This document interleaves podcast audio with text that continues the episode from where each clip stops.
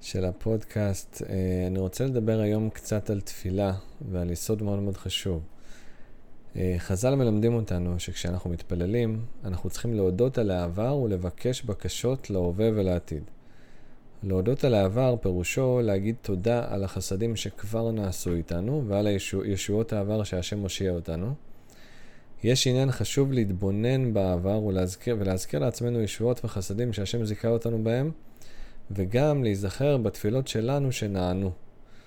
תהליך ההיזכרות הזה מחבר אותנו עם מידת האמונה שלנו בקדוש ברוך הוא, ונותן לנו כוח להאמין עוד יותר בתפילה שלנו, ופותח לנו יותר את הלב לבקש בקשות חדשות, ולהאמין שהם יתקבלו. כשאנחנו מתחילים את התפילה והשיחה עם השם עם בקשות בלי להודות על העבר, אנחנו בלי לשים לב מתמקדים רק בחסרונות שלנו, ואנחנו שוכחים שהשם רוצה להושיע אותנו ושהוא עשה זאת כל כך הרבה פעמים בעבר, אבל בגלל פגעי הזמן וגודל השכחה וההתמקדות בצרות היום-יום, יש נטייה ישר להתחיל לדבר על החסרונות, ואז הלב נסגר, כי הוא שכח את כל ישועות העבר.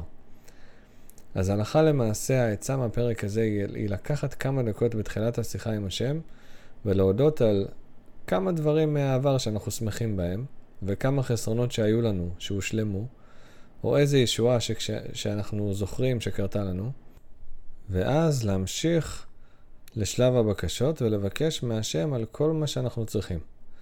להודות על העבר ואז לבקש. תפילה נעימה וניפגש בפרק הבא.